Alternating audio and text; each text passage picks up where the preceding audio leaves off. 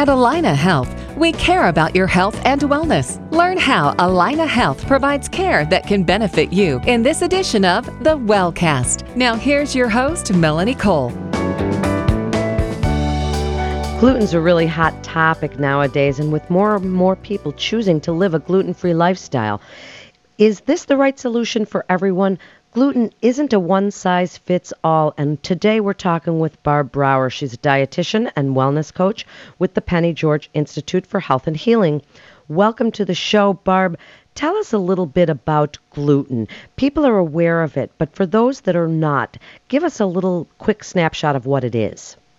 Well, Melanie, um, gluten is a general name for the protein that's found in most commonly known as wheat. And wheat comes in many different forms. It can be durum wheat or farro or spelt or farina. And it also includes things like rye barley um, and triticale. And gluten helps food hold their shape. It's the glue that keeps the bread in place. It's the glue that holds foods together. So, when and where do you think all this hype about gluten and gluten-free, you know, eating came from? Well, you know, that is an interesting question. And when I was thinking about it and did a little bit of research, you know, celiac disease has been around as long as I'm aware. And people with celiac disease are actually allergic to gluten. But that doesn't necessarily have to do with the rest of us. And so it, uh, I came up with the idea that it came um, goes back to the trend of reducing fat and cholesterol. And when we started reducing fat and cholesterol and started increasing carbohydrates, we started gaining weight as a nation. And so in 1985, the CDC began tracking body weight. And I think researchers and others looked into possible um, causes for our significant change in body composition.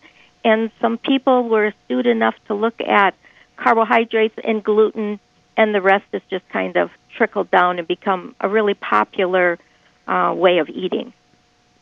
So, have you noticed a lot of people coming to you to discuss gluten? Yes, and as you probably know, it's become a real buzzword. Um, however, many people I find aren't aware of what it is and how it affects them.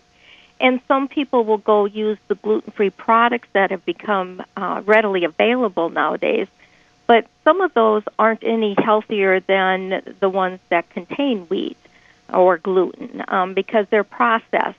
So oftentimes we forget about the importance of nutrition in our health and we just go after the current craze without educating ourselves and becoming knowledgeable about how it's affecting us.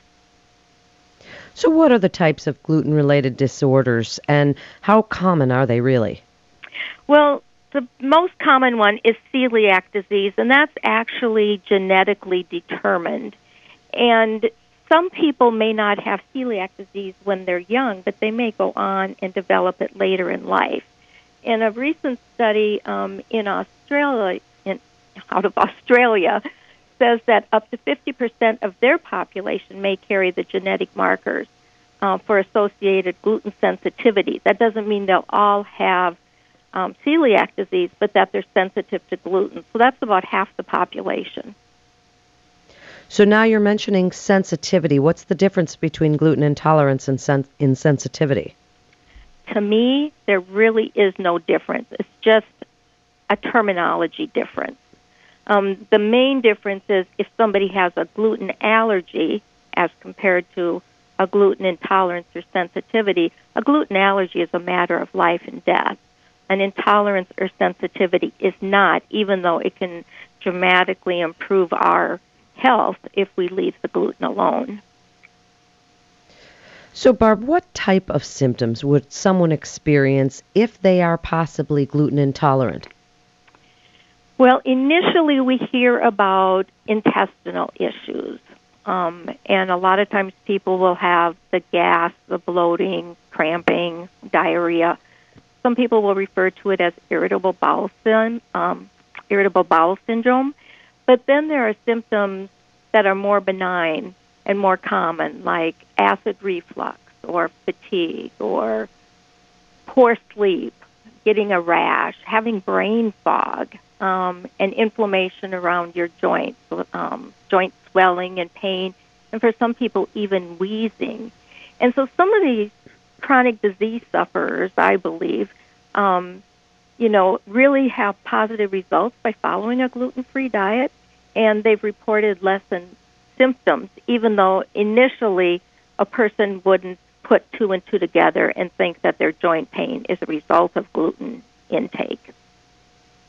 So, when would a person determine that they need to talk to someone about this? Well, for many people, unfortunately, it's when they're tired of not feeling well, um, or they may talk to a friend who has a similar story and they may start to compare notes. Um, unfortunately, this can lead to a lot of false information. So I frequently encounter individuals who have a lot of questions. They want to figure out what is accurate, um, what might work for them. So they come in and we discuss their nutrition habits, their history, and any symptoms they think they might be having. And sometimes um, it's as much as just that brain fog that they can't think straight anymore. And so then we put together a plan that works for them. We talk in general, like, you know, maybe this is going to work. Um, have you ever thought about going gluten free? And a lot of times people will say, well, you know, that was one of my questions. And so we might determine, nope, we're not going to do gluten free right now. We're just going to focus on improving your nutritional intake um, and see if some of those symptoms go away. Send them home for a couple of weeks. They'll come back, and some of them say, yep, eating better's made all the difference in the world. And others say, nope, I've got the same symptoms, and you know, I've thought about going gluten free, and I think I'm ready. So I think being ready is really important for people, and sometimes they just have to have time to think about how it's going to work into their life. And um, generally, once they try eating gluten free, um, after about seven to ten days, they're feeling so much better that they're amazed and they think, why didn't I ever do this before? Why didn't anyone ever suggest it before?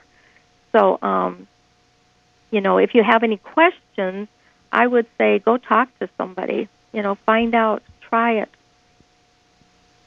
Now, if someone doesn't have issues with gluten, are there pros and cons to going gluten free? Because some people are equating cutting out gluten with losing weight, and it's also hidden, Barb, in so many foods. So, discuss if you're if you don't have problems with gluten, why you should go gluten free or not, and what foods might it be hidden in that you might be surprised about. Well, I don't see any cons to going gluten free.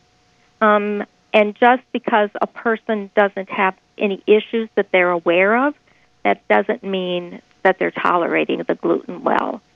Um, there's people with autoimmune disorders that we know they don't have maybe even any digestive issues, but once they go gluten free, they begin to feel better.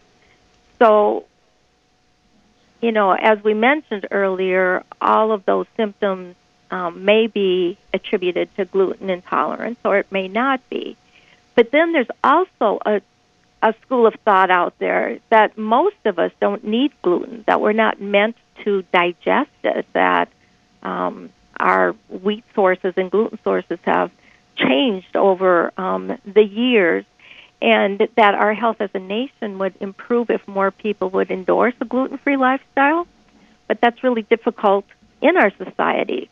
So you alluded to hidden sources of gluten. It can be in the form of different additives, it can be hidden in sauces, there can be different words that it's used in that mislead the individual. Now, the government has um, beefed up their standards for gluten free labeling. And so frequently nowadays, the manufacturer will say this product contains gluten.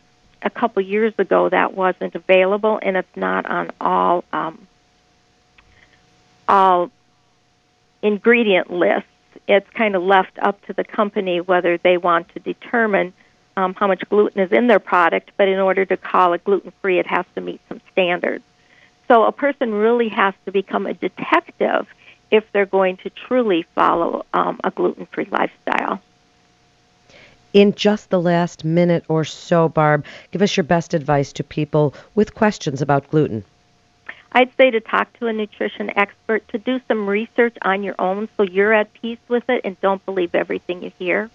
Um, try it, but like you talked about earlier, is to uh, read the labels, look for the hidden ingredients. It could be even in your cosmetics, your lip balm, your supplements.